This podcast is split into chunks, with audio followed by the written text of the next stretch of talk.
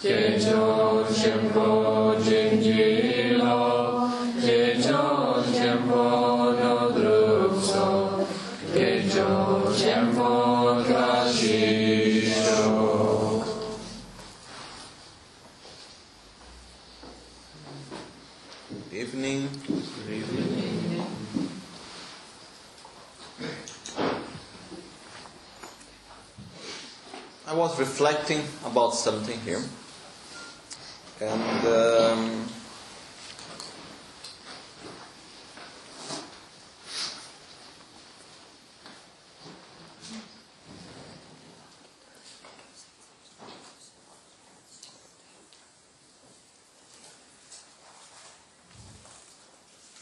I was just thinking what to do now,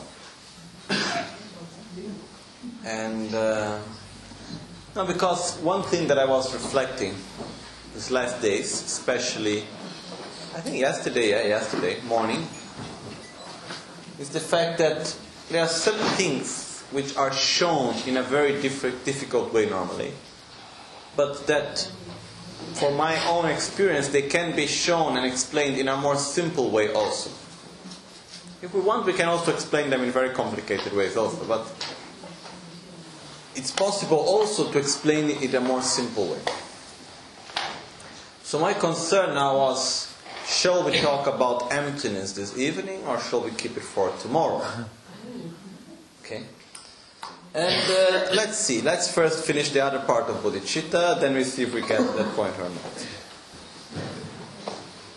Uh-huh.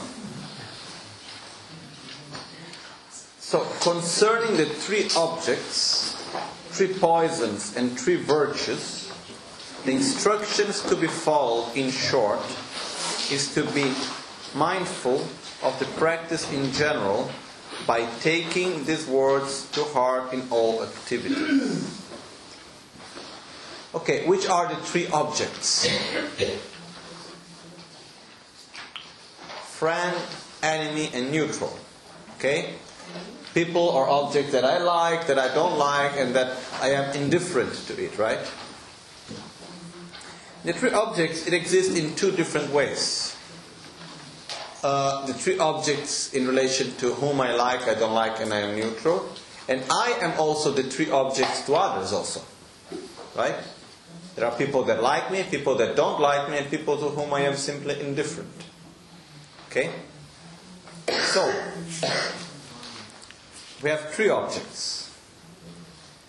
Concerning the three objects, there are three poisons. Which, which are the three poisons? hatred, attachment, and ignorance, which manifests through indifference. Okay? So, what happens is that we have here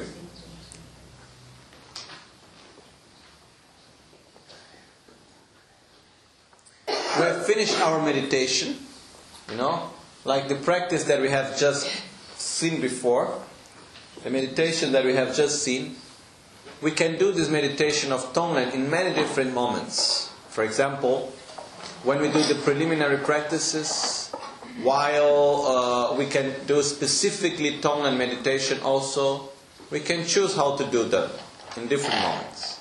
But the point is, once we have finished our meditation, and we let's say we go back to normal daily life, we are not there, you know, in the world that we create in our meditation then we go to another thing which is interacting with people. So, for the more, how to say, we can be very, how to put that? Mm. We can have a wonderful motivation and visualize all sentient beings that we take their suffering and we can be very altruistic during our meditation. When we enter in contact with the objects of anger and so on, with people harming us and creating problems to ourselves, that's when we really need to see how altruistic we are. No? Because there is a big difference between when I am in meditation and when I am in front of the person. Okay. So the practice should always be taken into consideration, not only when we are seated there, but afterwards also during our daily life. Right? So, during our daily life, we sure are going to be meeting with the three objects. Because at this point, we still have three objects. The objective is not to have any more three objects, but is to treat all of them in the same way. Which doesn't mean treat all of them with aversion. Which means we treat all of them with love and compassion, right? So, someone can say, okay, it's easy to treat everyone the same way just be indifferent to everyone. yeah, but that's not what we mean. So, first of all, we have three objects. Based on the three objects, we have three poisons. Then now, how can we use these opportunities as an opportunity for our practice? Whenever we meet an object of aversion, it's an opportunity, first of all, to observe and to know ourselves better. Why? Because it's only by entering in contact with situations that generate me anger and aversion that I can know how much aversion I do have within myself. No? We may think sometimes that we are very patient and that we are very compassionate and so and so on, which is a very good image of our oneself. But then we need to go into different situations and see how we really re, how we really react in the different situations that we find ourselves. And it's by seeing there that we can really know ourselves. It's like we should first of all we should see each and every person as a mirror of ourselves. Because if I get angry, if I get nervous, or if I feel jealous, or if I feel envy, or if I feel compassionate, or if I feel love, or whatever I feel, is actually a reflection of what is within my own self. Okay? So, as Papun Rinpoche used to say, mental defilements are easily, are more, how to say that in, English, are more easily eliminated once they are manifested. For example, like a poison that may be in the bloodstream that you can eliminate it when it comes out in the form of an infection in the skin. Okay. If I simply have some poison in my bloodstream, how can I catch the poison? It's very difficult. But when it comes out and appears in the skin, then I can do something to take it away. So what happens is that when we enter into different situations where we meet people and we enter in contact with the three objects, it's actually the moment where we are seeing our own poisons coming out.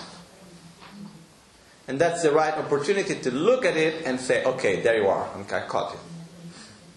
And to do something about it. Not just to leave it like that. That's why we say we have three objects, three poisons, and three virtues.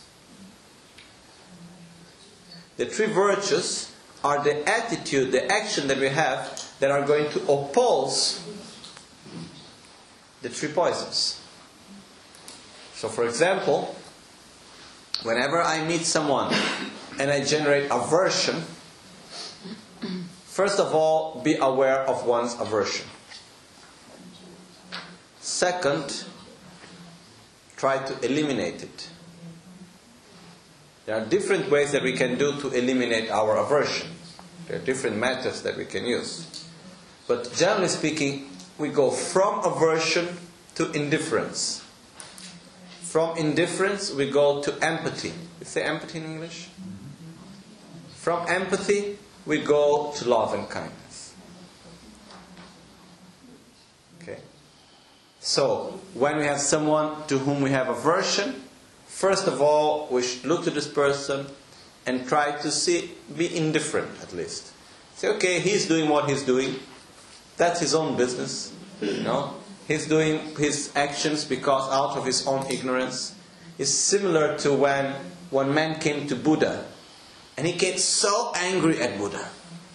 And he was like shouting at Buddha and saying, Who do you think you are, you stupid man? Going around talking to people and saying strange things. Who do you think you are? You know? Very angry towards Buddha. And Buddha simply answered him, Oh, if someone gives you a present and you don't want it, who does it belongs to? And the man didn't understand why Buddha was asking this to him. And he said, It belongs to the person who is giving it to me because I don't want it. And he said, You are giving me your anger and I don't want it. Keep it for yourself.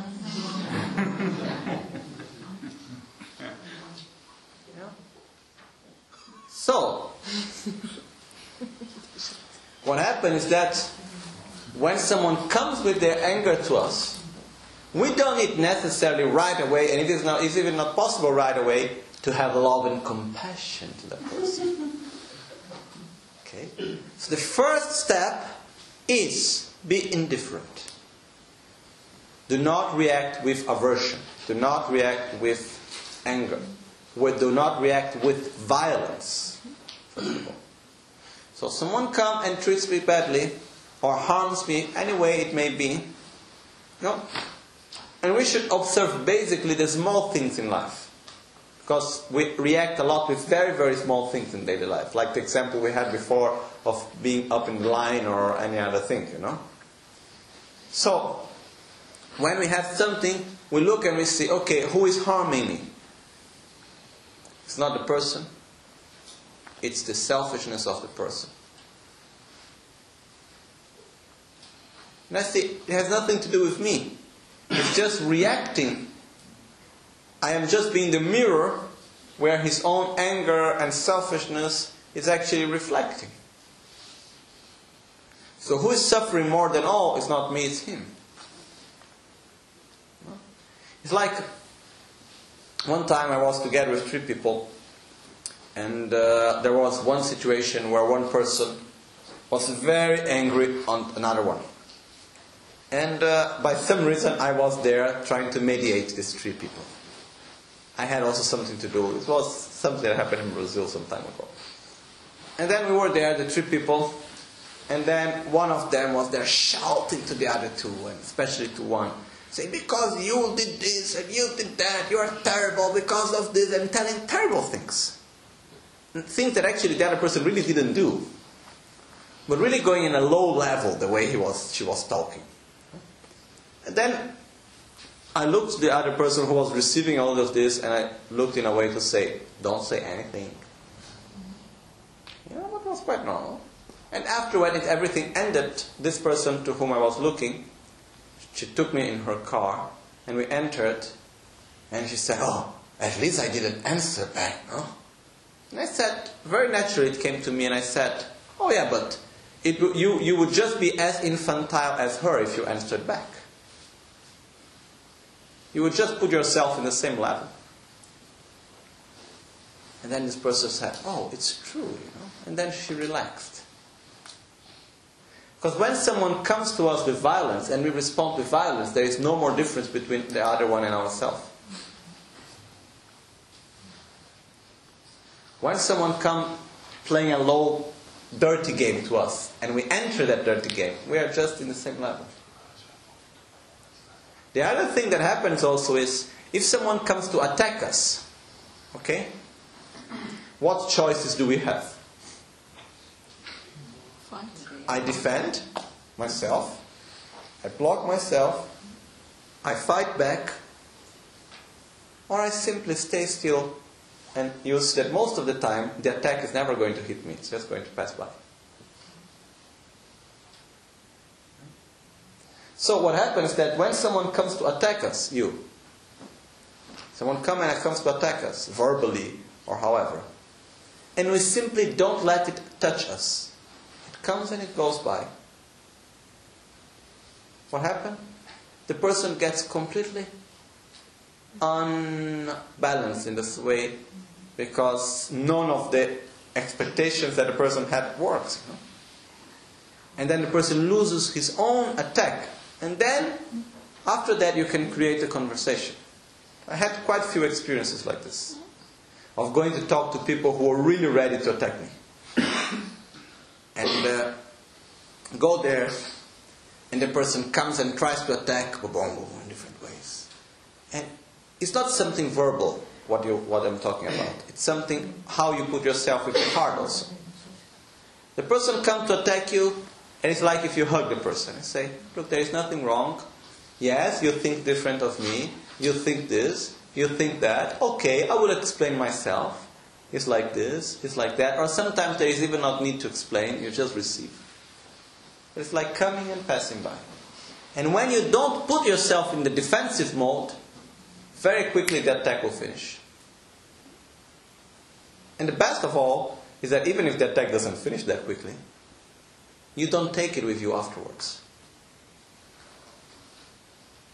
So, whenever there is a situation of aversion towards you, first thing, try to, instead of reacting with aversion, be neutral. Yes, please. And to ask for a response because there's a verbal attack and they say, oh, why don't you answer me? Mm-hmm.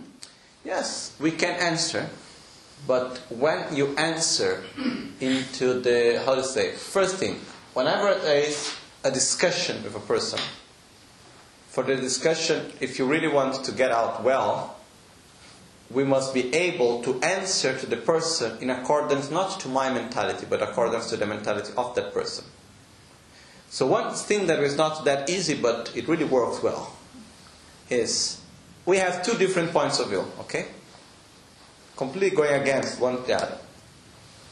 What I do, I understand your point of view, and I explain my point of view in accordance to your point of view. I show to you my point of view in accordance to your mentality. And I show to you that I'm not going against you. I'm not here to harm you. So sometimes it can take quite some time to be able to do it. Sometimes it's easier. But very often, when someone verbally comes to attack us, it's possible for us to answer back without needing to defend ourselves, without showing that we got harmed actually without getting harmed. Because if we get harmed, we can even try to show anyway we're not really capable of doing it. So when a person comes to harm us, and we simply we answer back in a gentle, nice way, we say, okay, it's like this, it's like that. And the less we get harmed, slowly, slowly the person's attack is also going to fade away. This is, for me at least, it works. Yeah, I do a lot of training. Uh-huh. I'm an actor and yeah. training, and I'm the, the, the one who is uh, angry. Yeah. And the person uh, gets the ins- instruction to do nothing. What you say, only look, not not mm, not nothing at all. Uh-huh. Only look, and I can no longer be aggressive than one minute. Then it slows down because nothing is coming back. It really works. Hmm. Yes. Very good, good way. So through that, what we do is that first thing, people are aver- threat is first object, object of aversion. So from aversion, we try instead of reacting with aversion, even when we see that aversion comes out, we go to neutrality, indifference. Okay? Then from indifference, we can go to love. But it should be this step. Right away, to love your enemy is not that simple. It's more easy to love the one to whom you are indifferent. Indifferent. Okay? When there is someone to whom you are indifferent, then we go and we look their suffering. We observe the needs of the other. And then we start to we look them in the eyes and we start to get more near and automatically we will feel compassion. For example, if you are on the road and you see someone passing by that needs money. Normally, what most people do, someone pass by to ask money, we don't even dare to watch their face, to look at their eyes. We just go by. Why? To keep them in the indifference. Because if you see someone suffering and you look at their eyes, it's of our own nature to do something about it, to feel something about it, not to be indifferent. And when there is someone that we like, we see what we need to do also is instead of developing attachment and craving, ah, I need you, we need to slow down a little bit of break and say, okay, I'm going to have a good relationship with you, a good moment together with you, but I'm not going to create big expectations. I put down my expectations.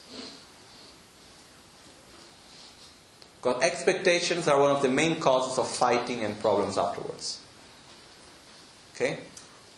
This is one way. The other thing is that whenever other people see us as an object of anger, as an object of desire, or as, or, and as an object of indifference, we pray and we dedicate our merits that may they be free from the three attitudes, from the three, uh, from, from ignorance, from attraction, from aversion. So through that, all the time we are meeting the three objects, no? Whenever we relate to anyone else. So all the time is an opportunity for us to transform ourselves and to learn to look at ourselves and to say, okay, I must act in a different way. It's like the story of Atisha and the teacher of patience. You know? We cannot train patience without having someone that teaches us that. For example, I think the story of Atisha I said yesterday night in, in Utrecht, not here, right? Okay. Because these days I've been giving teaching so many different places. Sometimes I make confusion where I said what. Anyhow, Atisha was this very great master in the, um, Tibet, coming from India. And when he came from India, he brought together with him one of his attendants, which was his cook, you know. I think that he had some idea what Tibetan food was about, so he brought his cook from India together. And that once he was there, his cook knew how to cook very well, but he was a very difficult character person. Like he was fighting with everyone, he was always nervous, and so on and so on. So what happened is that one time, after a few years that Atisha was already in Tibet, and his disciples learned how to cook in accordance to the Indian taste and so on, and Atisha also got a little bit more used to the Tibetan food. One day, some of his main disciples went to Atisha and said, Oh, great master, what do you think if the cook would go for some vacation in India? It has been such a long time since he's here. He's dedicated so well to you. You know, he's homesick, such a long time here. Maybe we send him. And remember, remember that we were talking about the 11th century. So it took like one year to go to India, one year to stay, and one year to come back at least. So, and Atisha didn't answer back. And after some time, they were looking at it and said, Oh, maybe, Great Master, what do you think if we send him to make a retreat? You know, he earns it after such work that he has done. He said, Uh huh. They say, Yes, three years retreat, maybe, you know, something like that. And they were looking and said, Okay. Then Atisha didn't answer really much, and then Atisha looked at them and said, Excuse me, but who are you really talking about? Isn't it about my master of patience? Which means, without an object of anger, you cannot practice patience. In the same way, there was a monk making a retreat.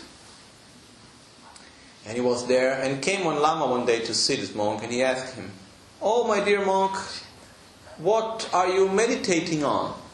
And they said, Oh, I am meditating on patience. I am developing patience. So this Lama looked at him, spit in his face, hit him, you know, and said some bad words, something. And then the monk wanted to answer him back, you know, and hit him. And then he stepped backwards, and the Lama looked at him and said, Remember, without an object of anger, you cannot practice patience. okay? So, what happens is that in our life, this is really true. You know, it's very easy to be well when nothing is against us. It's like whatever, it's also what I say always to people that they get married or something like that, they get together, is the fact I say, the beautiful thing of a couple is the difficult moments, not the good ones. No, because to be well with a person when everything is good is easy. Okay, bring anyone here. I'm sure I can be well with anyone when we are doing things that we both like.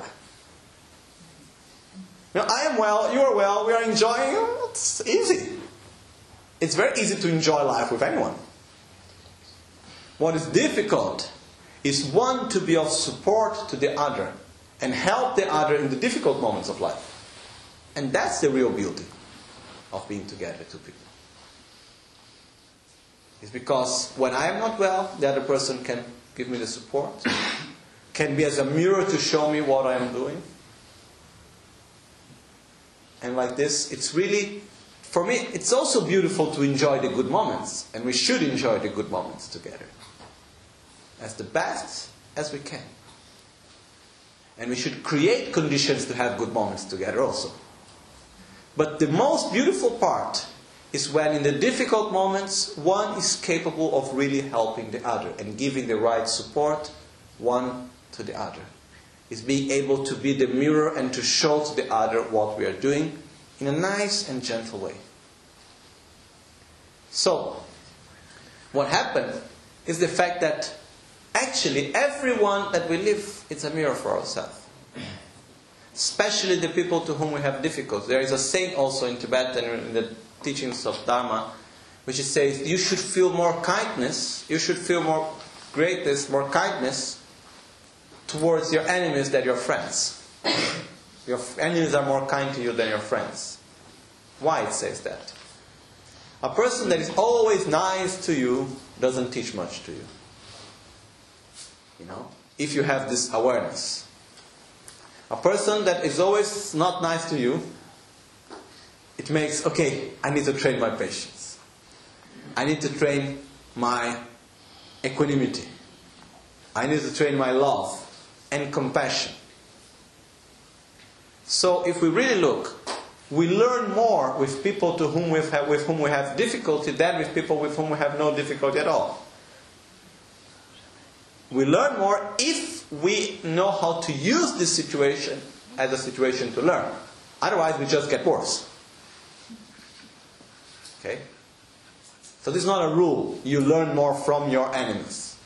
You learn more from your enemies if you know how to use that in a good, in a good way.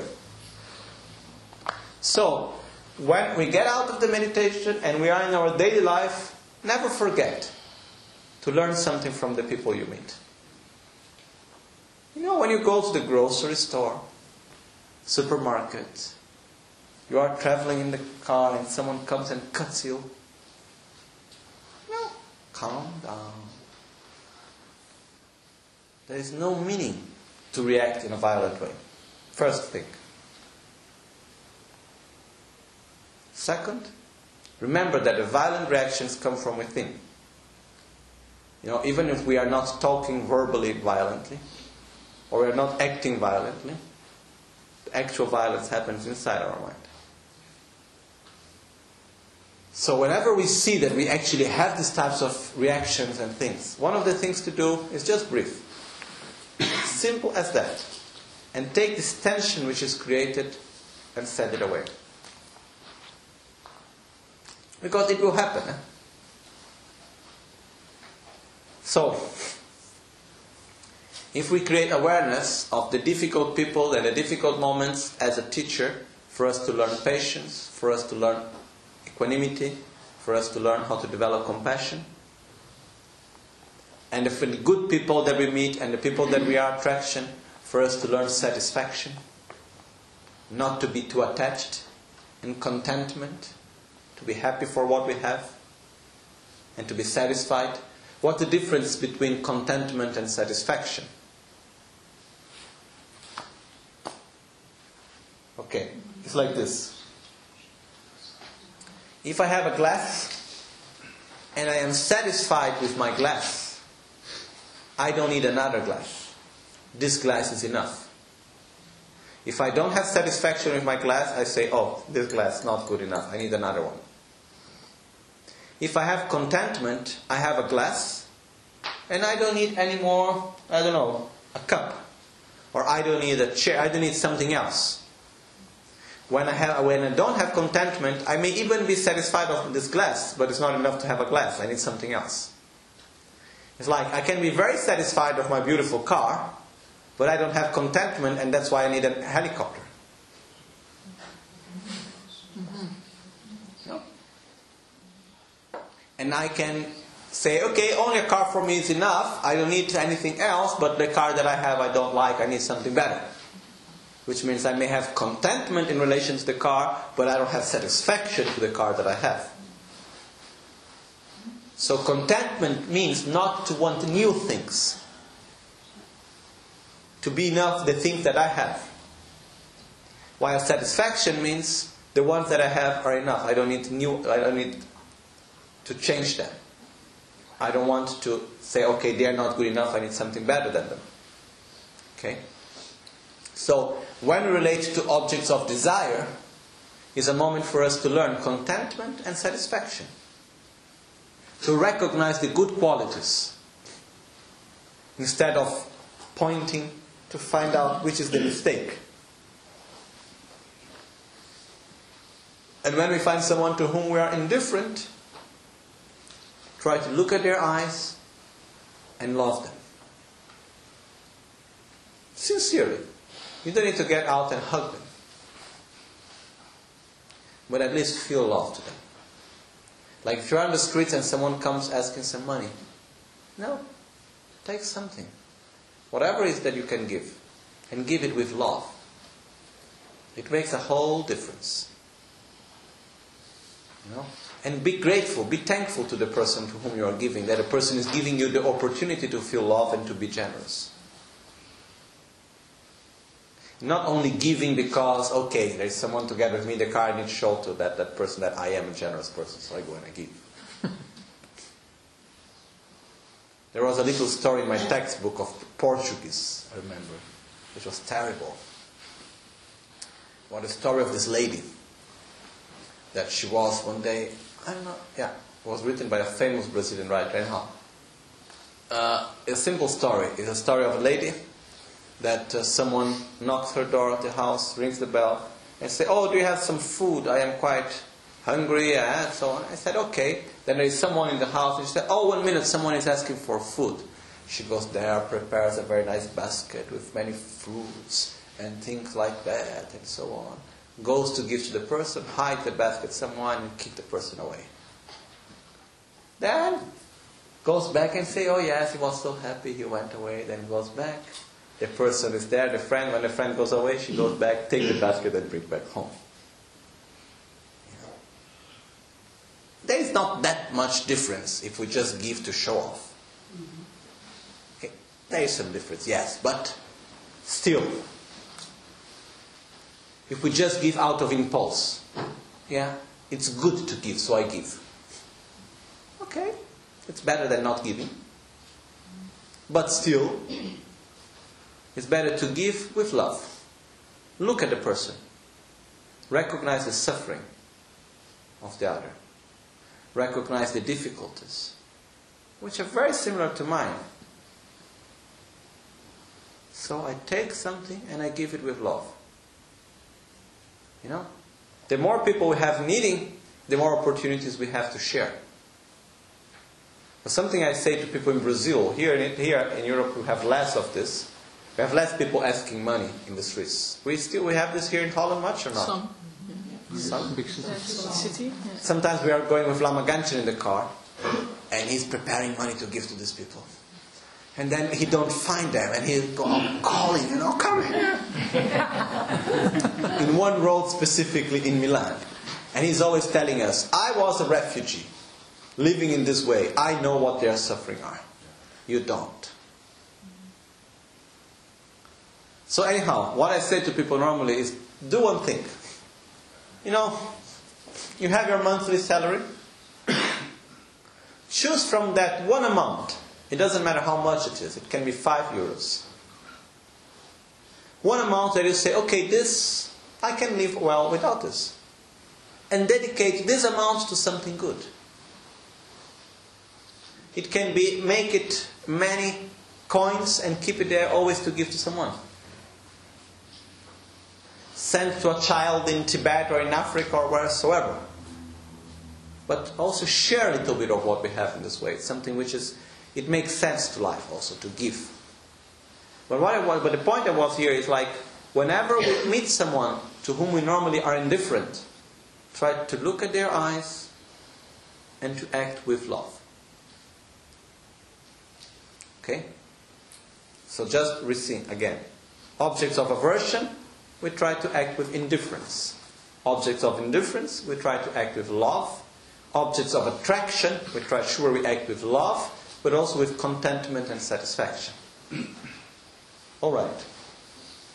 So, as the text says, the instruction to be followed in short is to be mindful of the practice in general by taking these words to heart in all activities. What happens is that we are very easily we forget things, right? Now here we are talking about all of this, about having awareness, about being compassionate, and so and so on, about not being selfish. Then we go out to work and uh, everything is somewhere else. You know, we can forget things very easily.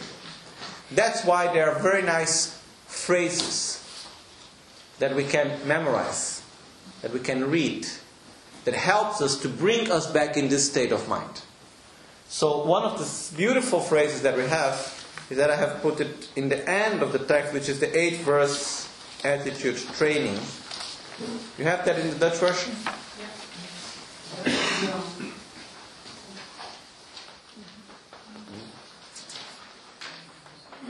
So, as it says, like, may I always cherish all limited beings by considering how far superior they are to wish granting gems for actualizing the supreme end. We're not going to explain these verses now, okay? Otherwise, it takes two days just to explain the verses.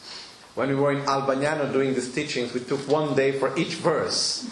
So it's like, not going to explain them now. Whenever I come into anyone's company, may I regard myself less than everyone else, and from the depth of my heart value others more highly than I do myself. Whatever I am doing, may I check the flow of my mind, and at the moment that conceptions or disturbing emotions arise, since they debilitate myself and others, may I confront and avert them with forceful means. Whenever I see beings instinctively cruel, overpowered by negativities and serious problems, may I cherish them as difficult to find as discovering a treasure of gems. When others, out of envy, treat me unfairly with scolding, insult, and more, may I, may I accept the loss upon myself and offer the victory to others.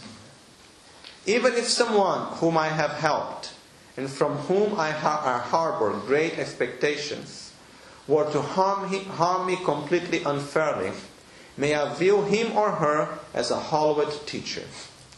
In short, may I offer to all my mothers, all the sentient beings, both actually and indirectly, whatever will benefit and bring them joy. And may I hiddenly accept on myself all my mother's troubles and woes. Through a mind untarnished by stains of conceptions concerning eight passing things, the eight mundane dharmas, throughout all of this, and that knows all phenomenon as an illusion, may I break free from my bondage without any clinging. So, what we do is that we take verses. For example, these verses can be verses that we can maybe use also. Is many verses of the Guru Puja are very useful. For example, we are in a moment where we start having, we're creating difference between one another and we start to develop some aversion to someone. Then we go and we remember verse number 19. Dunga tramo tsamya mi de chin de la me bar ni shen la yami de lo. There is no difference between ourselves and others. None of us wishes even the slightest of sufferings, nor is even content with the happiness we have. Realizing this, we seek your blessings that we may enhance the bliss and joy of others. And like this, we can go on and on. What you should do is like really read some verses. Like the Bodhisattva Charyavatara has beautiful verses also. And during the daily life, whenever we see that our mind is going in a wrong direction, we come back and we repeat that verse. And that will help to bring our mind back on track. Okay?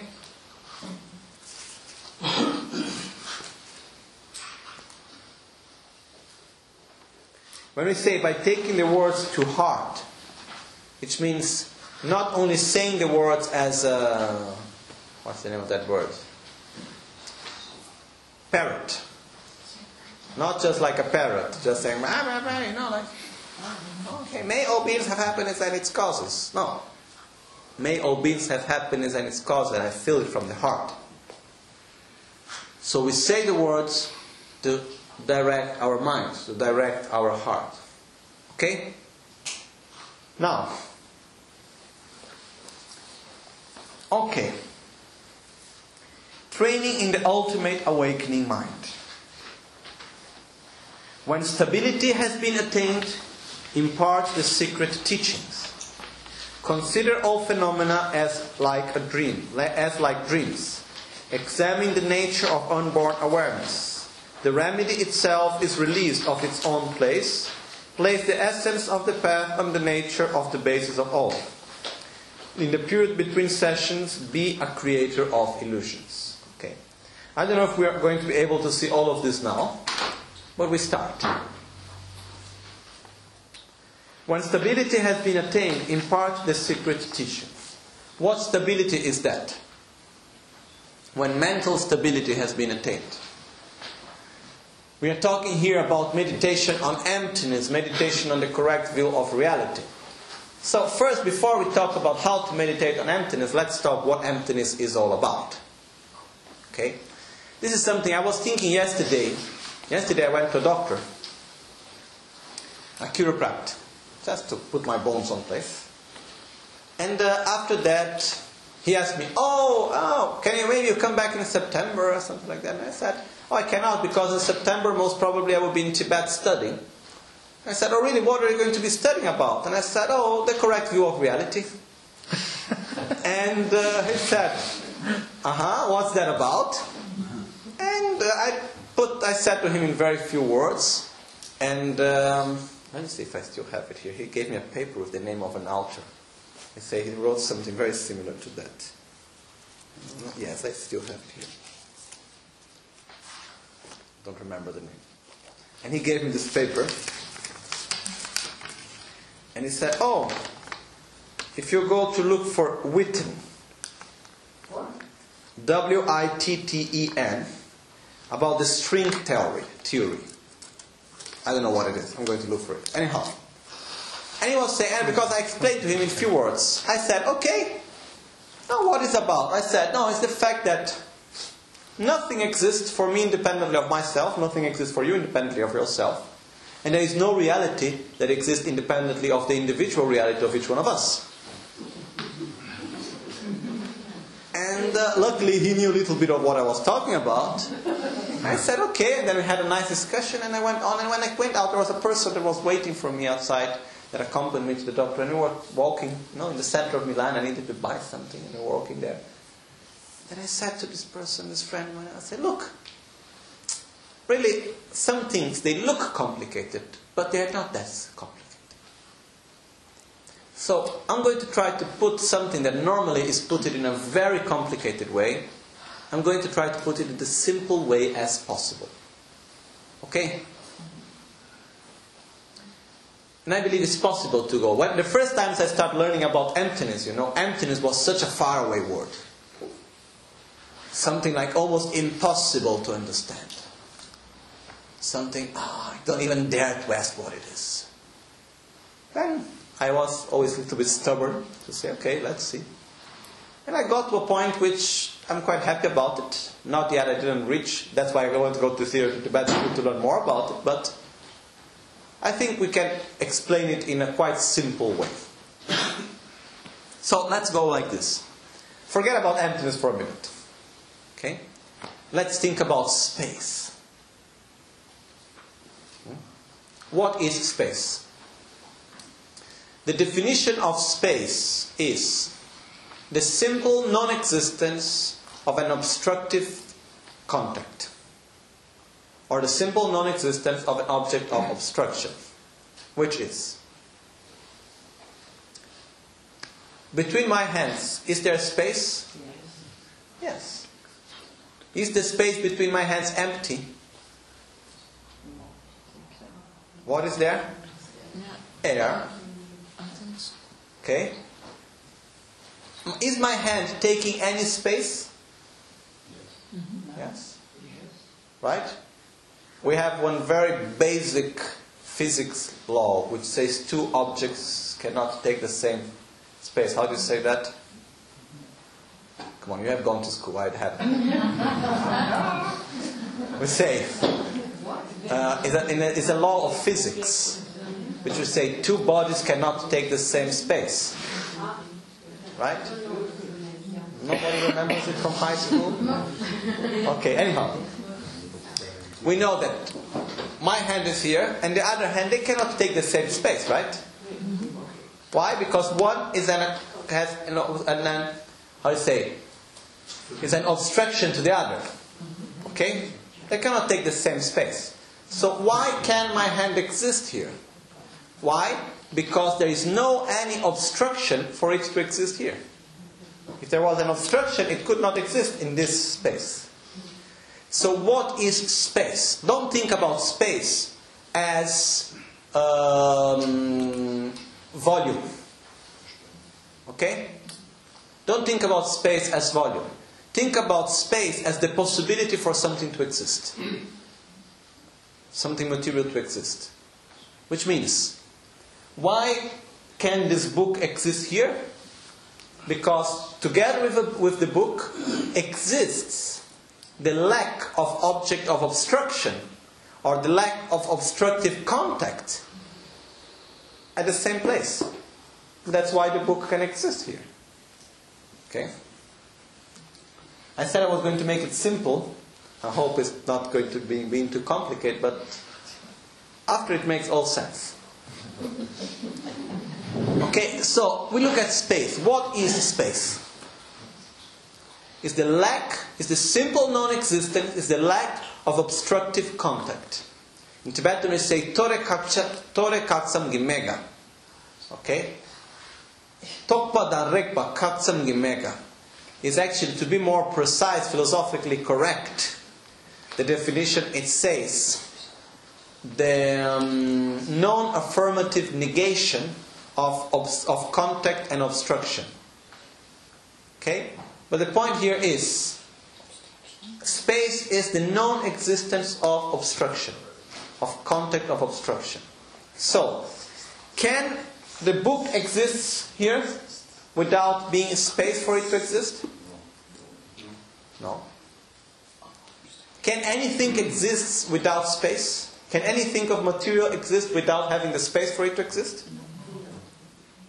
Okay. Question Can space exist without material? Yes. Without? Material. Okay, I have something. I don't. Space is the lack of, obstru- of, of contact, of obstructive contact. Okay? Yes. But for there to be the lack of obstructive contact, something must be there. Mm-hmm. Okay, there is no space without something holding that space. Even when I say, oh, there is empty space, it's not empty. There is something in there. What I'm doing is I'm just moving one thing and I'm putting something else.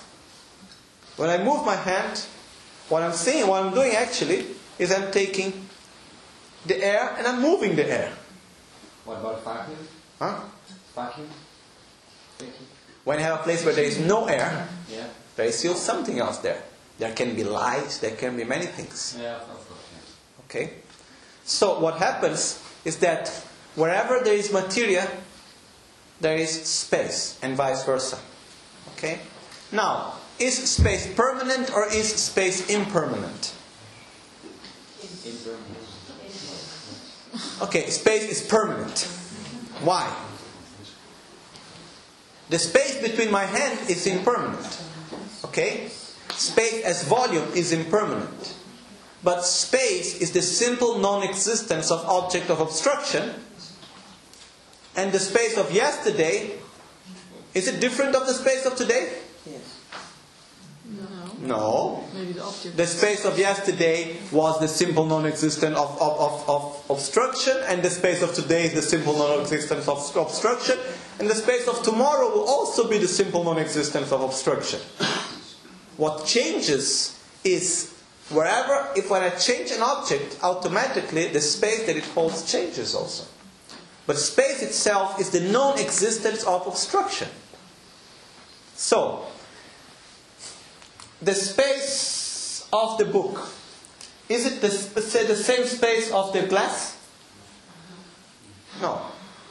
But is there any difference of the space of the book and space of the glass as being space?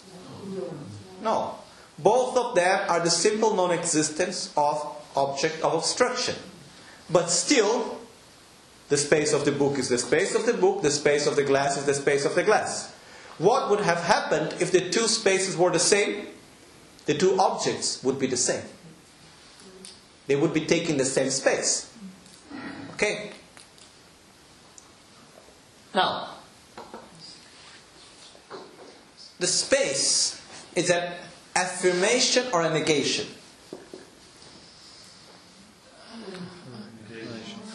It's a negation.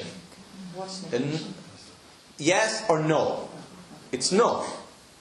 I'm saying it's something that doesn't exist. I'm saying it's the non existence of obstruction. Okay? One important thing whenever I say that something don't exist, normally I need to say that something else exi- exists for that not to exist. So when I say there is no obstruction, what happens? There is another part there that doesn't have obstruction to exist. The simple non existence of an object of obstruction to whom? To the book, to the glass, to my hand. That's why my hand can exist here. Why? Because there is no object of obstruction for my hand to exist here. That means why my hand can exist here because there is space. Okay? Now, the definition of space is the simple non existence of an object of obstruction. Okay? What's the definition of emptiness? The simple non existence of the object of negation. So it's very, very similar one to the other. The only thing that changes is what doesn't exist. Once you understand space, it becomes very easy to understand emptiness. Okay? But obstruction is easy to understand for us, right? We're talking about material things, and we had to say, okay, one material is an obstruction to the other. But the lack of obstruction is not something that exists in a parallel way of the object itself. It's together with it. Right? Okay, now we keep this little bit apart and we go to the other point. Does anything exist for me independently of myself? For example, when I look to the trees outside, or when you look to this tanka, does the tanka exist for you independently of yourself? Or there's a flying balloon there also? No? Does it exist for me independently of myself? No. The balloon is going there. No. I I can go away, the balloon will continue there. You know? We go to sleep tonight. When we come back tomorrow, the tanka is going to be here, right? And what happened? I go away, the tanka vanishes. So does the tanka exist for me independently of myself? No. Why? Because the tanka is many different things. For example, let's take make it easy. What is this? Mala. I think it's a necklace. Okay? Uh, I may say that it's not a necklace. As you know, is to put a hot pan in the table. It's a pen holder. I can say it's a weapon. Right? What it is? It's all of this. Depends how we see. So nothing exists for me independently of myself, which means whenever I see something, whenever I relate to something, what I am actually doing is I am putting my experiences of the past, I am putting all my knowledge and everything that I have lived until now, and I am projecting to the object that appeared to me in the present. And then all the reality around me is a reflection of all the experience that I have had until now. Well, just to make a short example, I just saw this balloon flying there. And then I remember, it, when I saw to it, automatically came to my mind the image of a documentary which was made in Brazil about one beautiful place called Chapada Diamantina, one of the most amazing places in Brazil, shot on a balloon, and the whole trip of a balloon. So automatically I saw that balloon and it resembled in my mind the image of that other balloon that I had just seen in the movie some, time, some time ago. And the whole image of the movie came to my mind just now as we were talking, in a few instance. Okay? Why? Because I see an object and automatically I have experiences of the past which I project on it. And what that object is doing is working like a mirror to reflect everything that I have done until now. All the experiences that I have had until now. So anything that we see, when we see the tanka, you know, someone may look to it and say, oh, that's an ugly drawing. Someone may look to it and say, oh, that's beautiful. Someone may look to it and say, well, it doesn't say anything to me. And someone may say, look, oh, how precious and sacred Vajrasattva. You know, it represents the pure mind, the diamond pure mind. Vajrasattva, the beam of diamond. It represents Buddha. It represents my own potential of enlightenment. And I see it and I remember my potential of enlightenment. And I take refuge in Buddha. The Buddha that shows me the path and the Buddha that one day I will become. All of this depends on what is inside of me, how it reflects for me. Like if my experience of the past related to a mala would have been praying with the mala, what does it bring to me? Attraction.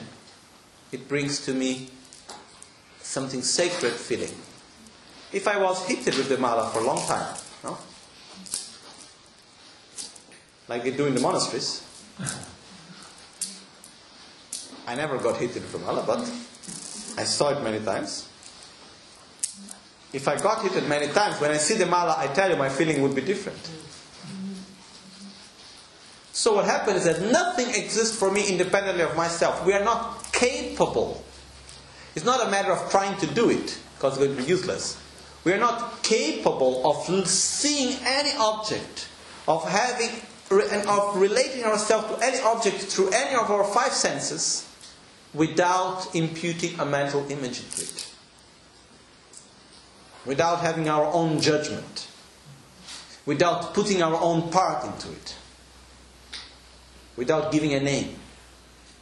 Can we ever experience something without giving a name to it? Even if we say, I don't know what it is, it's already a name that we have given? No. We always say it's good, bad, it's neutral. is this, is that. We are always naming. And when we name what we are doing, we are labeling things. We take an experience and we say, this is this, that is that.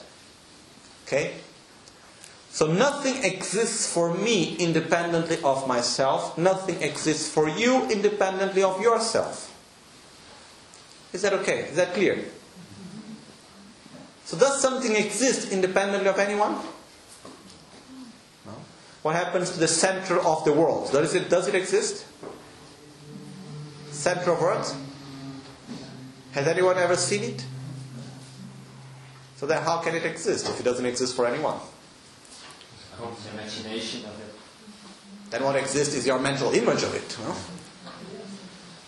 There's uh, living beings in the earth. Yes. We, we should not be that selfish to think only what human beings sees exists, you know.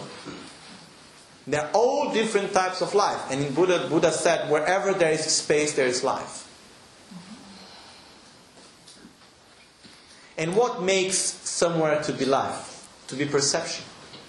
In the moment that I see the moon, I am giving life to moon. Whenever there is perception, there is life. Not only that, we have many different types of perceptions. You know? Even if I have one place where there is no human being, but I may have a little mosquito going around, it's a perception. Also that. But the point here is there is no existence which is independent of the individual existence of each one of us. You know, because we ask, oh, what is this? This is a mala. Okay, but by the end of the day, really, really, what is? Some people say it's a mala, some people say it is a necklace, and so on, but actually, independently of the observer, what it is? It's not. It doesn't exist. So there is no reality that exists independently of the observer. What exists is a unity of the infinite individual realities that creates the reality. Okay? So, here what happens. What would happen if things existed independently of the observer? They would be the same for all. I see in one way, you should see it exactly the same way. Or there be at least one way that all should see it the same way. And this doesn't happen. So, whenever we talk about, we say emptiness. When we say emptiness, we're not talking about that things don't exist. We're talking about there is an aspect on things that don't exist. Things don't exist in a certain way, which is everything lacks inherent existence. Nothing exists independently of the observer.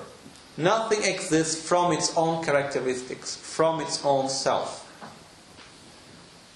Nothing exists for me independently of myself. Nothing exists for you independently of yourself. Nothing exists for anyone independently of himself.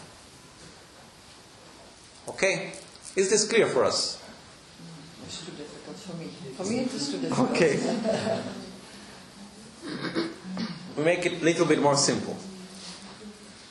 Mhm. What is a car? What's the definition of a car? A car is a mechanical thing with wheels that a person can drive to locate people from one place to the other, or objects. And it's something mechanical, right? Like it can be electrical, it can be with gasoline, and so on, but it's something mechanical. Okay. First time that a car went to the village of Lamalawan. Some of you know La- Lamalawan. So one time he told me the story when the first time a truck came to their village in Tibet. Long time ago. We are talking about the, the 30s or something like that. Or the 40s maybe. Anyhow, a truck went to their village. And when the people saw this truck coming and people coming out of the truck, they were so amazed about this new animal that came by. and they were taking to it grass and water and katas. You know? And they were trying to ask, how can he eat the grass? And the drivers were trying to explain, no, you need to put gasoline, you know. So for these people that saw the truck for the first time, what were they seeing for them? Was that a truck that they were seeing? What it was? A wrong view. They thought was an animal which was not. We can also have wrong perceptions. Okay? So what happens is that with this, it's not saying that everything exists in our mind. And I'm not saying also that everything exists in the objects around of us. But what and how things exist for us depend the way how we see it. Okay. Um, another example. I take a telephone.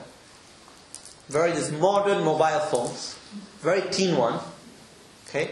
And I go to a place where people have never seen mobile phones. And you know, these phones of today, there is not even numbers in it. You look, there is a little screen.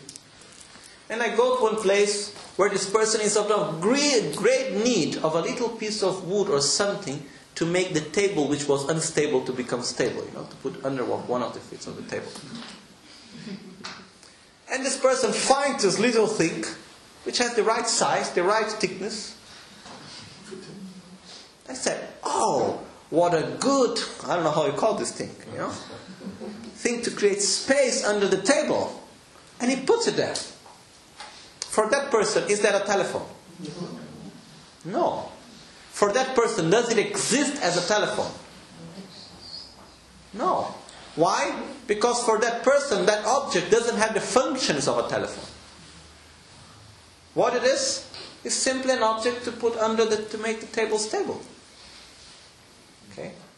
So what happens is that whenever we see anything, we impute name, and by giving a name, what we do is we give a function and we give characteristics to something. And the functions that each one of us gives to the same objects are different. The characteristics that each one of us gives to the same object is different. That's why the object exists in different ways for each one of us. And that's why it's a different object for each one of us, we could say. So, in the same way, what happens is that we can also have wrong views. That, doesn't mean that everything exists only in the mind. For example, if I go now after the teachings in the evening, it will be a little bit dark, and I walk outside, and there is a rope in the floor, you know, and I think it's a snake. Can this happen? And I get afraid, and I run away, and I come back to go, oh, there's a snake outside, you know. In my own personal existence, was that a snake? Actually, not. Why? It was a wrong perception of a snake. Because even if I believe throughout that it's a snake, and I go there to kill the snake, still it will not die. It will not bite me. Why? Because I have imputed certain characteristics and functions that the object is not capable of doing it. So I can say that the mala or the necklace or the whatsoever, it can be used to hit, it can do many things, but I cannot say this is a dog. Even I believe very strongly that this object is a dog. It's not a dog. Why? Because it cannot make the functions of a dog. Even though I believe it can. It cannot. So what happens is that whenever we believe in something, it doesn't mean that it exists in that way. But whenever we give an imputation to an object, and the object is able to resemble that imputation that we give, it's able to fulfill that characteristics and functions that we project, then that object exists for us as we see it. But when we see things, how they appear to us, as something that is a reflection of our mind and exists in an interdependent way, or things appear to us as if they would just exist by their own self. They appear to us as if they exist only from their own self. You know, when we look outside, say, oh, the clouds, what do I have to do with the clouds? The clouds are there, I am here. When we have an object of anger, does our object of anger exist for us independently of ourselves? No. But how do we leave it when we are angry? Oh, yes. When I am angry, my object of anger, anger, does it exist to me as an object of anger because of my imputation, or it is an object of anger and no way to discuss about it? it is an object of anger. And if someone comes to me saying that it's not an object of anger, that person will also be part of being an object of anger. so what happens is that when I have an object of desire, no, and I want something so much, no, the same example as before. I look at a tea. Oh, what a nice tea. Oh, I love it so much. It's going to make me so well. Feel. When I am desiring the tea, is there any possibility in my mind that the tea is not an object of desire? no. Does it exist as an object of desire based on my own imputation? Actually, yes, but do I see it like that? So what happens? Lama Gangchen once gave me an example which I liked very much. He said, I'm going, I make the example a little bit long, but it was a little bit like this. You go to a shop. Let's say you go to buy a jacket. Okay? And you go to this shop and you are just walking by the shop, you know, and you see this jacket and you say, Oh, what a beautiful jacket. Oh, that's really nice. Oh, I want it. No, I need it. then you already start thinking, oh, because I need to go to that party, or I need to go to that day in office, there is that special meeting, or I need to do this or that, and then I'm going to put that, oh, or simply I have that other trousers and it will fit so well with that other one that I have, or whatsoever. And then we see, and from what I wanted, it becomes something that I really need, and I really, it's going to make me happy. And I need it. And I start saying all the qualities of the jacket and seeing the jacket. What a wonderful jacket. And I am on there, you know. I am in love with the jacket. And I'm completely taken by the jacket. Then suddenly, while I already thinking how to pay for this jacket is so expensive. And maybe if I have enough money and money is not my problem, I am just looking to it and say, oh, maybe I don't want, how do I do not to feel guilty that I'm spending so much money just like that? Or I'm just thinking where I'm going to wear it, or I'm thinking well, how I'm going to pay for it, or whatsoever. I'm already into the jacket, okay? And the jacket exists for me as something. Why I like the jacket? Because the jacket is beautiful. It's not because I think the jacket is beautiful. I want the jacket because this is a beautiful jacket. Because it has many qualities. Okay? Then while I am there, comes a friend of mine. Friend that I respect quite a lot.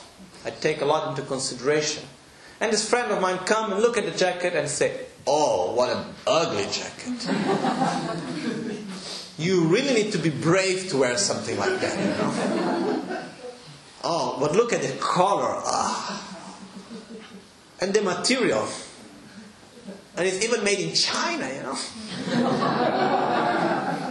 for the price that you need to pay for it. Oh, really need to be stupid to buy something like that. And he goes on and on talking about what a bad jacket it is. Then the friend goes away. We look at the jacket. Is it the same jacket as before? Do we still want to buy it? I doubt it. Does it have the same color as before? Yes, it does. Does it have the same cut as before? Yes. Is it made in the same place as before? Yes. Does it have the same price as before? Yes. But is it the same jacket? No. Why? Because my mind changed. The imputation that I'm giving to it changed. And if the jacket existed as a beautiful jacket from its own characteristics, from its own self, it should have been seen beautiful from, by everyone. But it's not. So an object of desire suddenly becomes an object of aversion. Why? Because I changed my imputation. Not because the object changed. So what happened is that the same thing can be with an object of fear, an object of jealousy, of envy, of anger, or anything else. So when we say all phenomena are empty of inherent existence, it means that nothing and nothing at all exists from its own characteristics independently of the observer. Nothing. So, what's the use of all of this? One point before that, one point which is important is when we talk about all phenomena are empty of inherent existence. First of all, when I say that a glass is empty,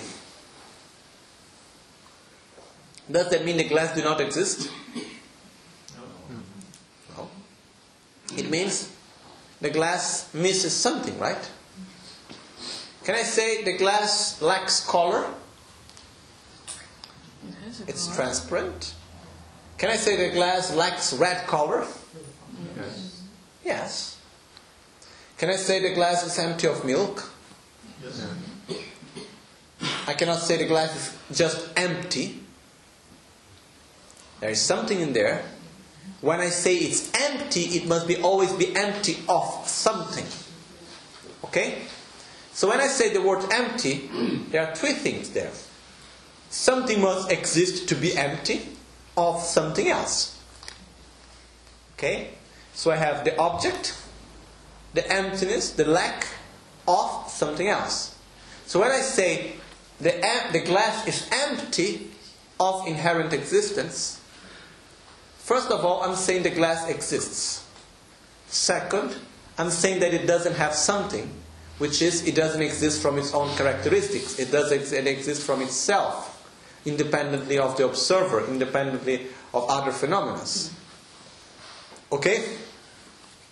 So, in the same way that when we talk about space, and we see that space is the simple non existence of object of obstruction, emptiness is the simple non existence of inherent existence. So, um,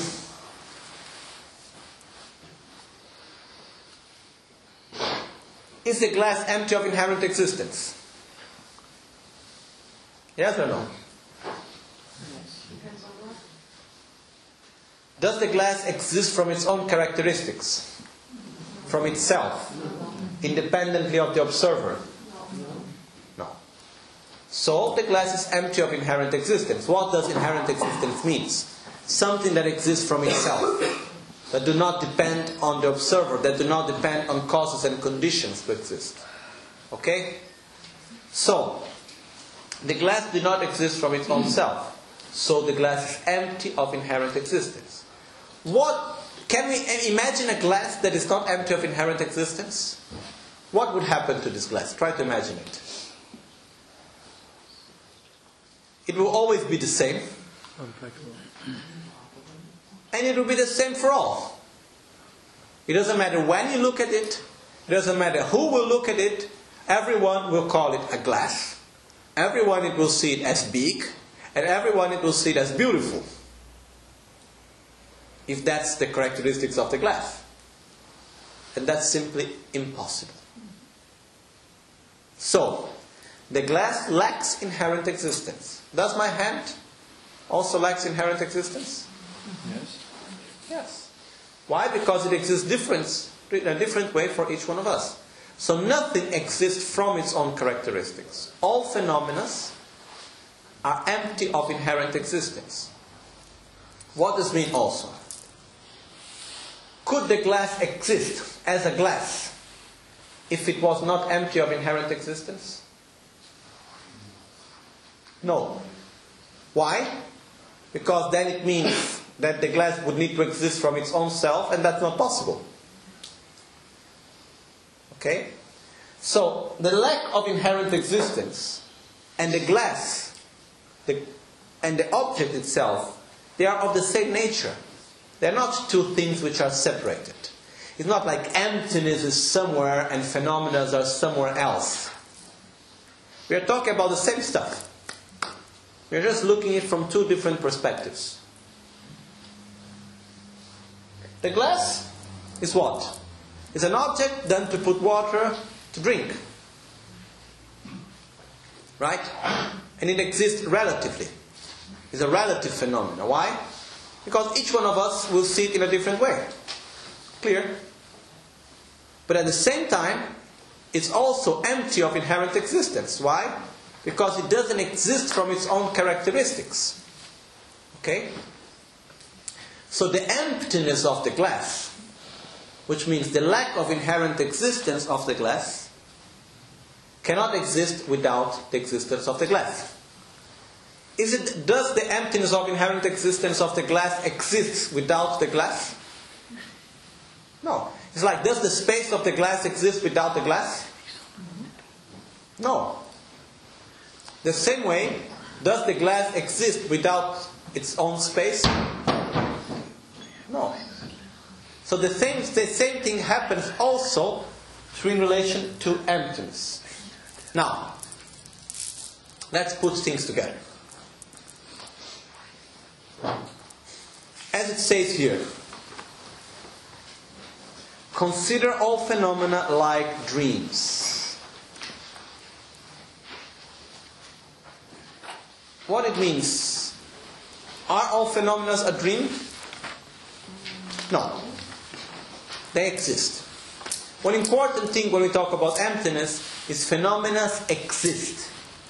It's not like illusion. It's not like nothing exists. Things do exist. If I take this mala and I hit someone, it will be painful. Okay? Things do exist. But they don't exist independently of the observer. But when we see things, when we relate to objects, how they appear to us? As if they had their own existence. So when we say see things as a dream, it means, first of all,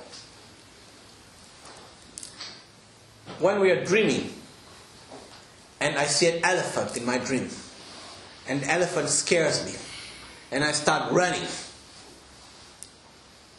Is there an elephant? No. It's just an imagination. Right?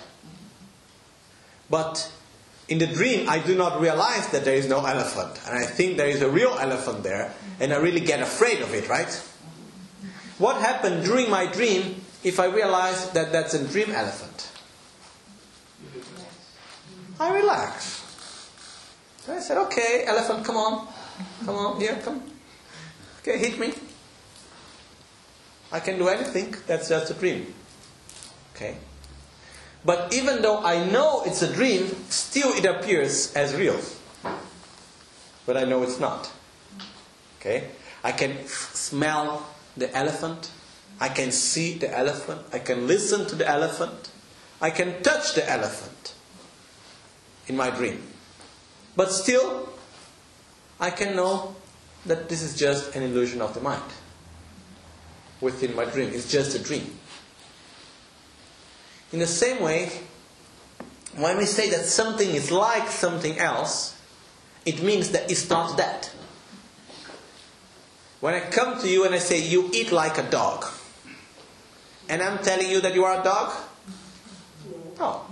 I'm telling you that you have a characteristic which is similar to a characteristic of a dog, right? You know? If someone comes and say, "Oh, you are tall as a giraffe," you know, you have a long neck as a giraffe, and I'm telling you that you are a giraffe. Am I telling you that you have the neck of a giraffe? No, I'm telling you that you have a characteristics that resembles a characteristic of a giraffe. Okay?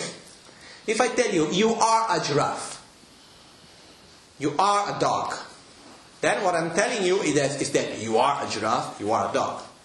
Okay? So whenever we put the word like, automatically it means you are not that object. So when we say here, when Geshe Chekawa says, uh, consider all phenomena like dreams.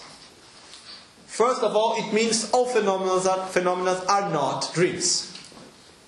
It means phenomena have some characteristic which is similar to dream. What is that?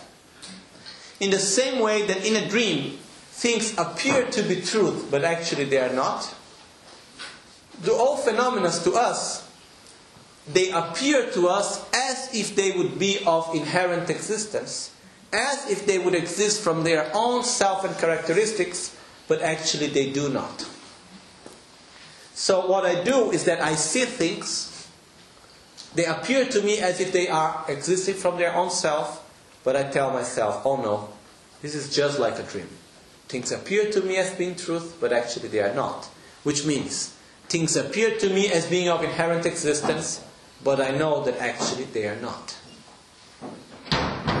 Now, what's the point of all of this? We can stay hours talking of this. And hours and days. The first time I went to receive teachings, more direct teachings about this, I went to one of my teachers. His name was Geshe Jampa Tegchok. And uh, he was the abbot of Sera Je Monastery, a very respected Geshe in Lama. And uh, he was the teacher of my teachers of philosophy in the monastery. So he was a very good friend of Rinpoche's teachers of philosophy in Tibet.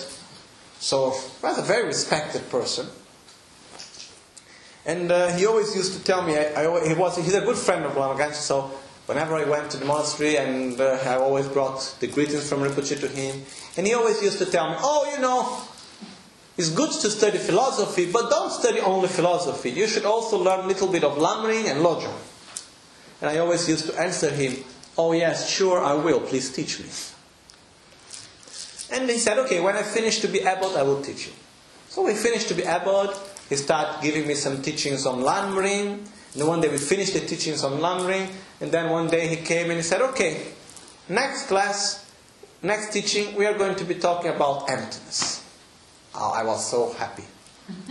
And I went there thinking, oh, I'm going to get an answer. Oh, that's so nice. And you know, I'm going to have a teaching alone with the, one of the most important teachers of the monastery, and we are talking about a 4,000 monks monastery. And he's one of the most important teachers, you know. You even walk a little bit like, oh. You know? And then when I got there, I make my prostrations, I sit down, then he starts talking. then he says, all phenomena exist as a mere imputation of the name. I said, okay. and then he repeats, all phenomena exist as a mere imputation of the name. Yes, and then the Tibetan will say, Chetam che minde shaksami. And I said, okay, and then what next? And he said, there is nothing else. and I was looking, and he was saying, and I said, but there are people study this for years. There should be something more. And he said, no, everything that you study, it always goes back to the same point. All phenomena exist as a mere imputation of the name. You I was saying, no, there, there should be something. I asked, can it, isn't it possible to complicate it a little bit more?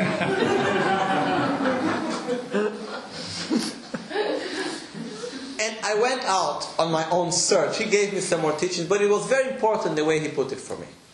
Because I always stay focused in the right point. And when we say all phenomena exist as a mere imputation of the name, what it's saying is that nothing exists for us independently of our own imputation of the name.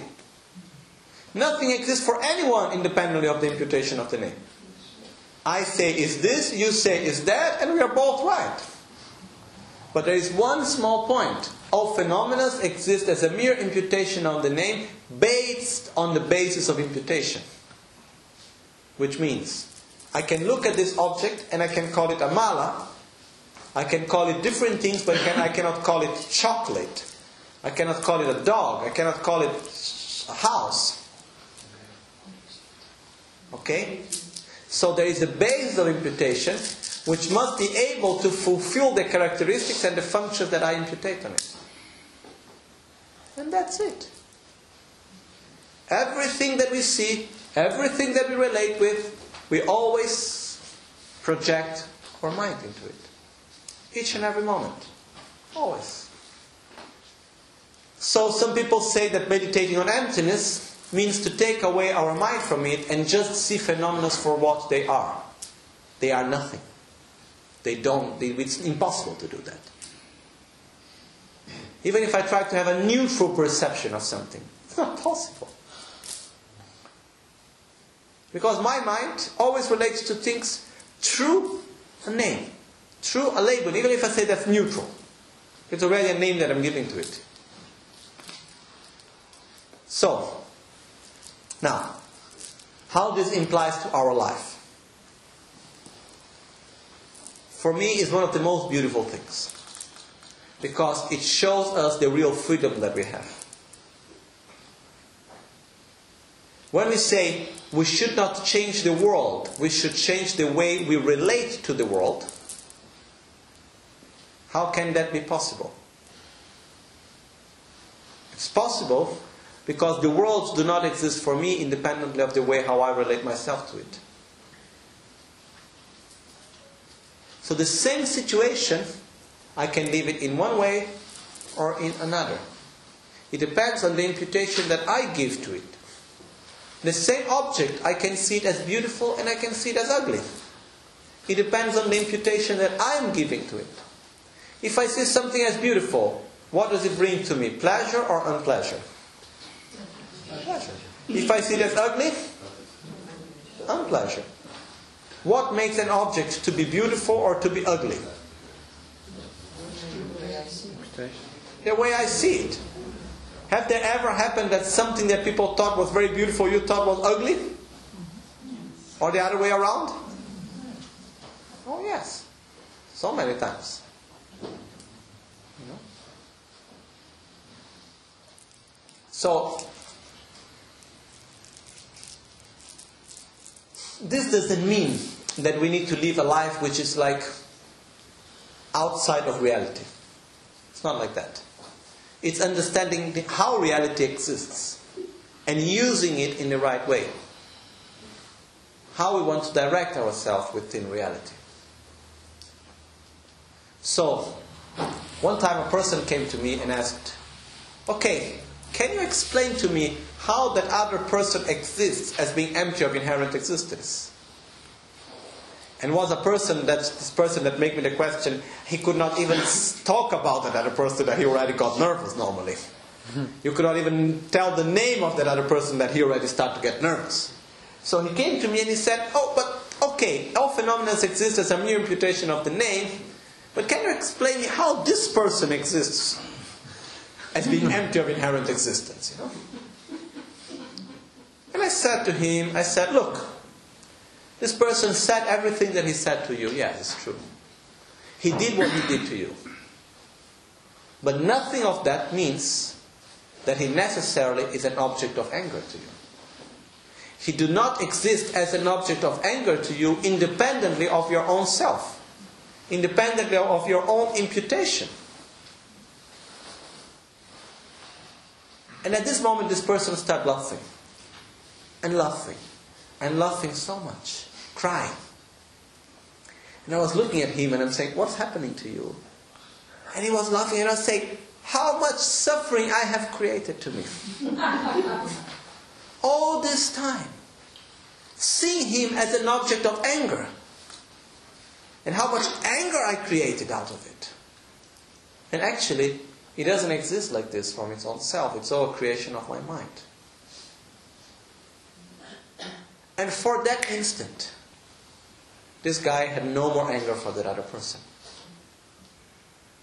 Then after when he forgot that he's empty of inherent existence, then back again. But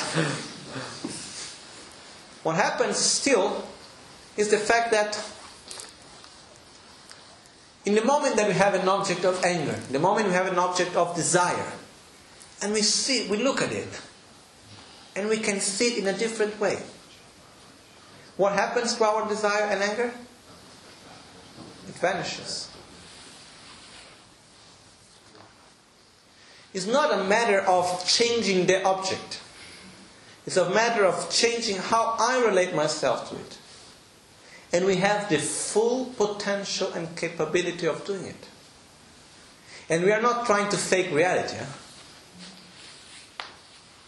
We are creating our own reality as we are doing right now. But imagine that right now we are creating our own reality. Imagine what is to do that with awareness. It's incredible. Things change completely.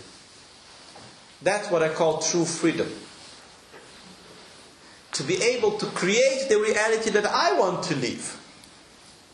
Independent of where I am, with whom I am, what is happening.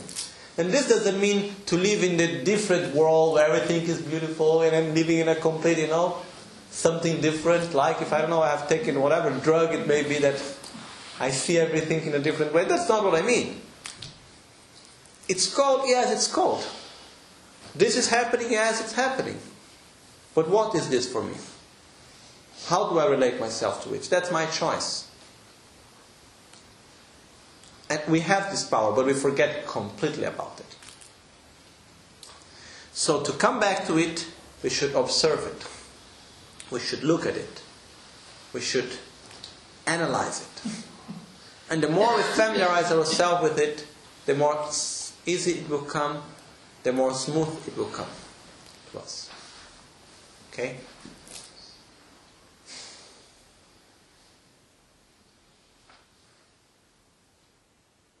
To realize emptiness, to understand emptiness at least, we shouldn't see it as something so far away from us. First of all, sure is something that it goes in a complete different way on how we are used to see things normally. But that doesn't mean that we cannot familiarize ourselves with it. I'll make you a small example of experience that I had some time ago. I was some time ago in Sicily, in the south of Italy, maybe a few weeks ago, in a very uncomfortable situation. A situation where you are being blamed for something you haven't done, at least you think you haven't done, or for your own knowledge you haven't done.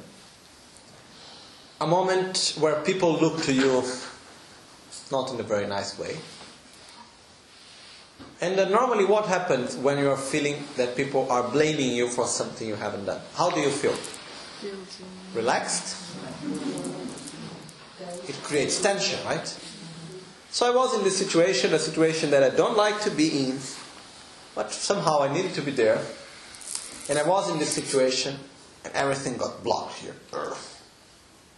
And I had this blockage in my chest, thinking about this whole thing. And, you know, who was looking from outside, I think, couldn't see much, but inside there was this whole thing there. Then what happened is that I was sitting there and we were making some prayers. And uh, between the prayers that we were making, one of the prayers was the Heart Sutra, which is talking about emptiness. And I said, okay, that's the right moment to meditate on it. So I just went there and I recited it. And two interesting things happened. One is that the time went larger for that specific moment. Like even though we were reciting the words quite quickly, it's like if I were listening to them slowly. One thing. But the most important thing is that what I did, I just tried to observe my feeling. And try to see how the sensation that I was having, it appeared to me as being of inherent existence.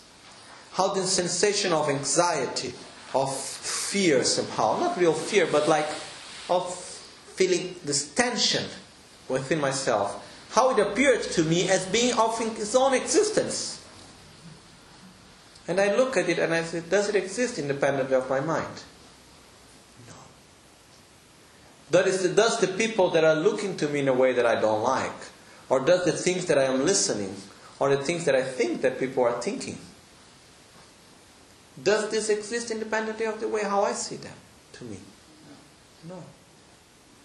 And, and everything just started to melt down. And specifically observing the sensation and seeing how the sensation was so solid.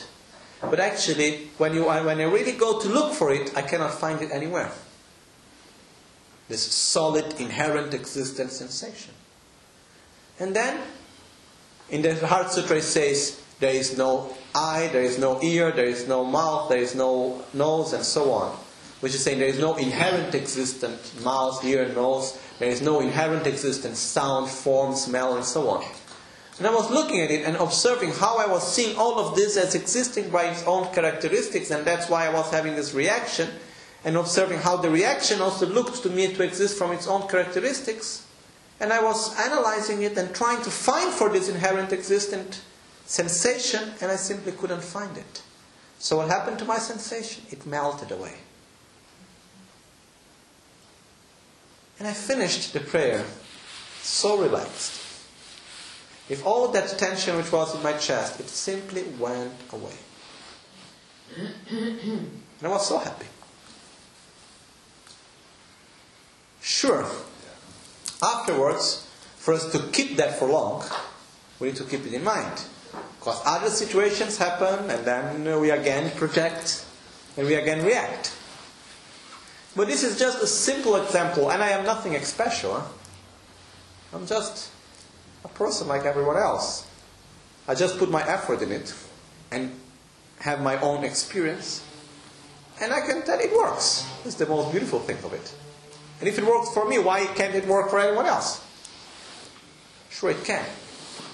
So, it's really the fact of applying the antidote when we have the poison in front of us. and the antidote of emptiness is the best protection we can have to ourselves.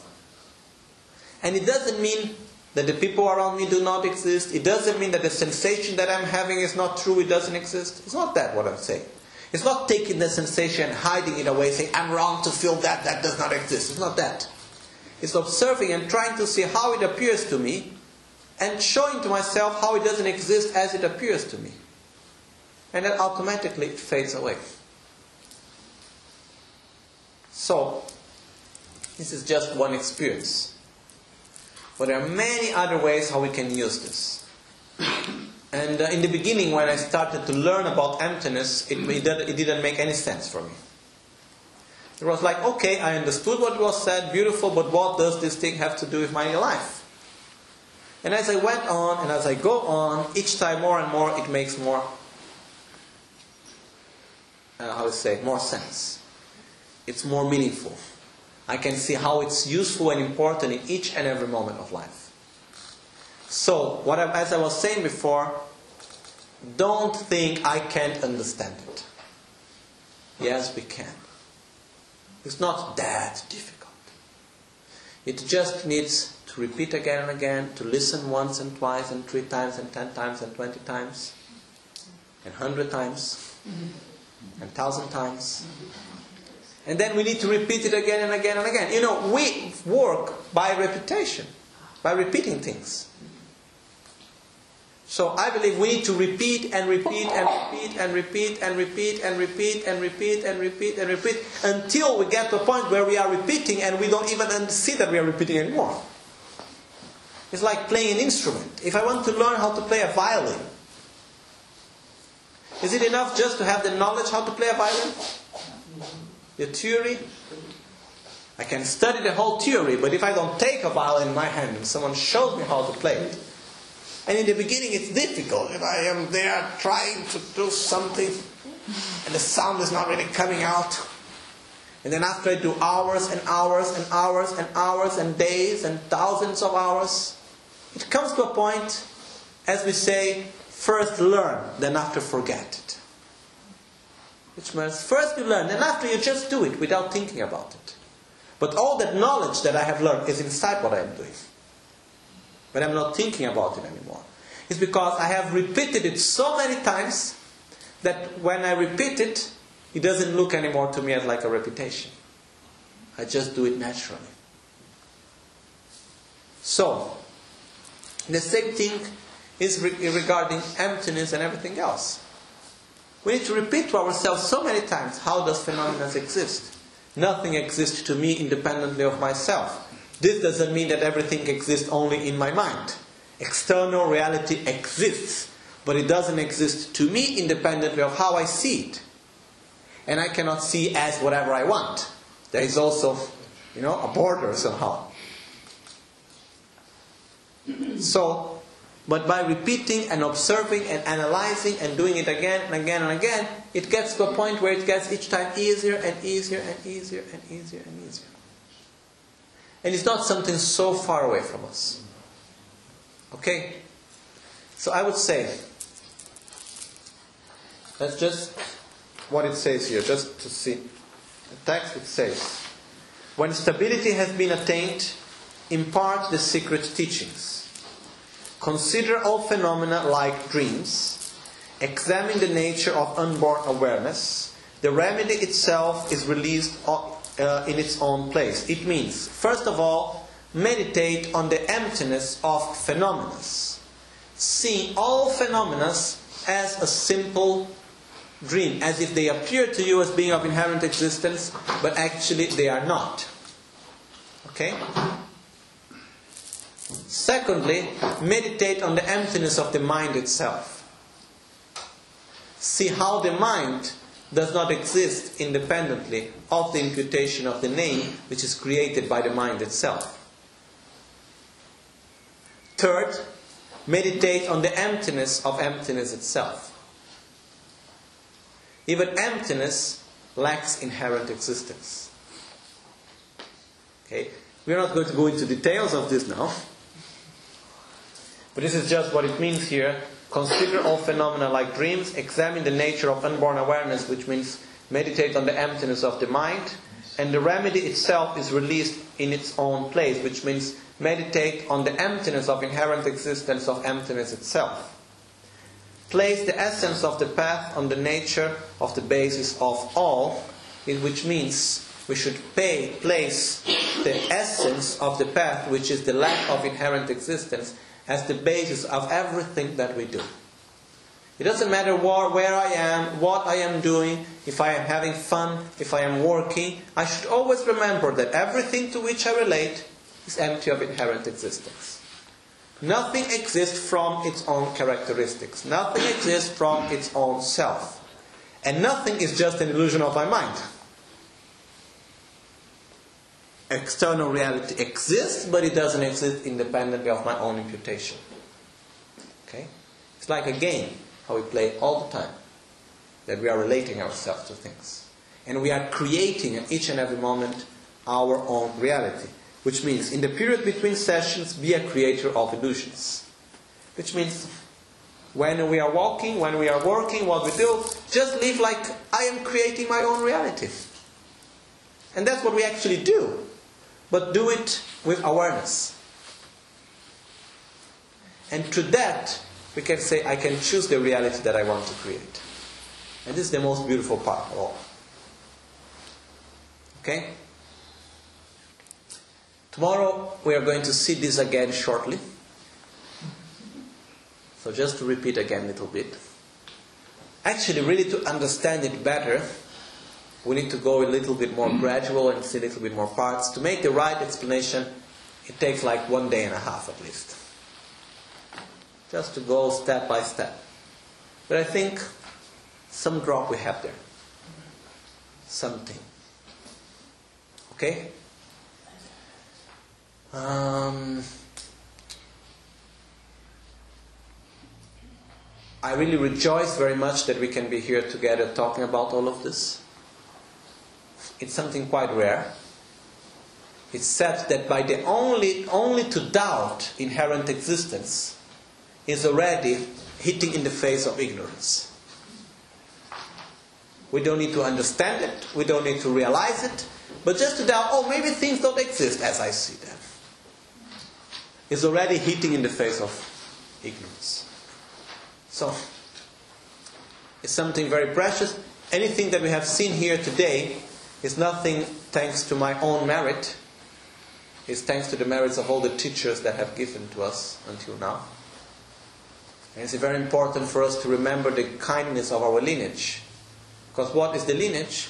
It's simply the transmission from heart to heart of knowledge and experience.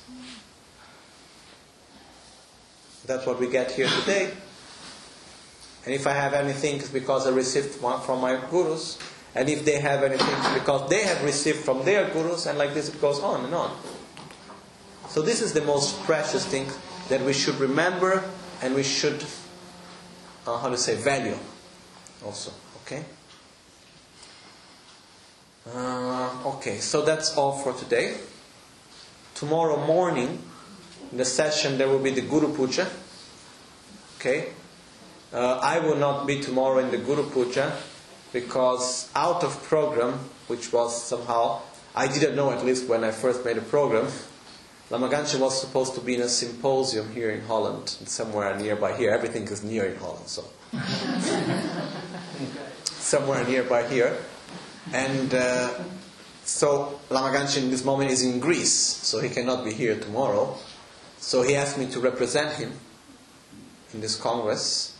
So I'm going to go there tomorrow morning. I go there, I give the speech, and I come back.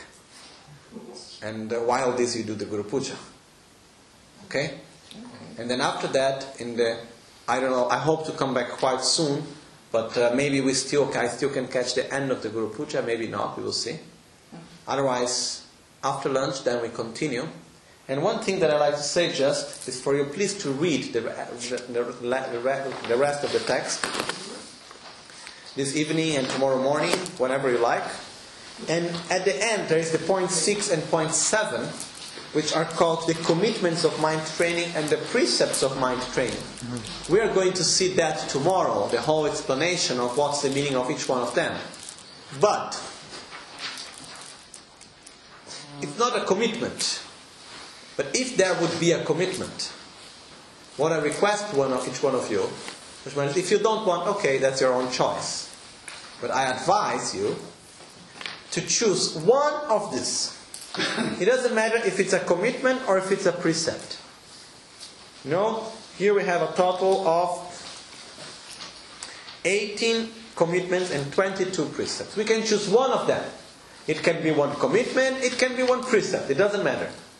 Just choose one of this that we make this commitment and we're going to keep it afterwards. For ex- that we are going to keep, like a vow that we make. For example, don't concern yourself with others' business. Uh, I don't know. Give up hope of reward. Um, don't make sarcastic remarks. Don't strike at a vital point. Many different ones. Choose one, not two, only one. Or, or, or of the commitments or of the precepts. Okay? Normally, whenever we receive these teachings, we have the commitment to keep all the 18. Okay? But it's useless to make like like one of my teachers, Geshe Tuterinchin, he used to say that the way how we go to take vows these days is like the dress made of leather of a Tibet of a nomad in the tent. Because the nomad dress is in the tent and it's made of and the water is dropping and each drop of water that comes make top, hmm. top, top, top. And in Tibetan top means to receive. So I got this vow, I got that vow. It's just like the sound of a drop water coming down. I just said, yes, I took this vow, yes, I took that vow, yes, I took that vow. I don't know what the vow is about, and much less I keep it. So instead of doing something like this and saying that's too difficult, choose one of them, not two. Huh? One. It can be or one precept or one of the commitments. And uh, I say, um, now tomorrow we are going to explain them. And just choose one of them and we make the commitment to keep it. Okay? So you can already start reading and checking a little bit. There are some of them which are not so clear in the text. Tomorrow we are going to give the explanation of it. Okay? Ce sunt la micuțe, lapte și n-am cartrile, ciociuri chepada, lăsăm tempe răme s-a sunghi, răme muțe, datune ghiuși. Nimodele țende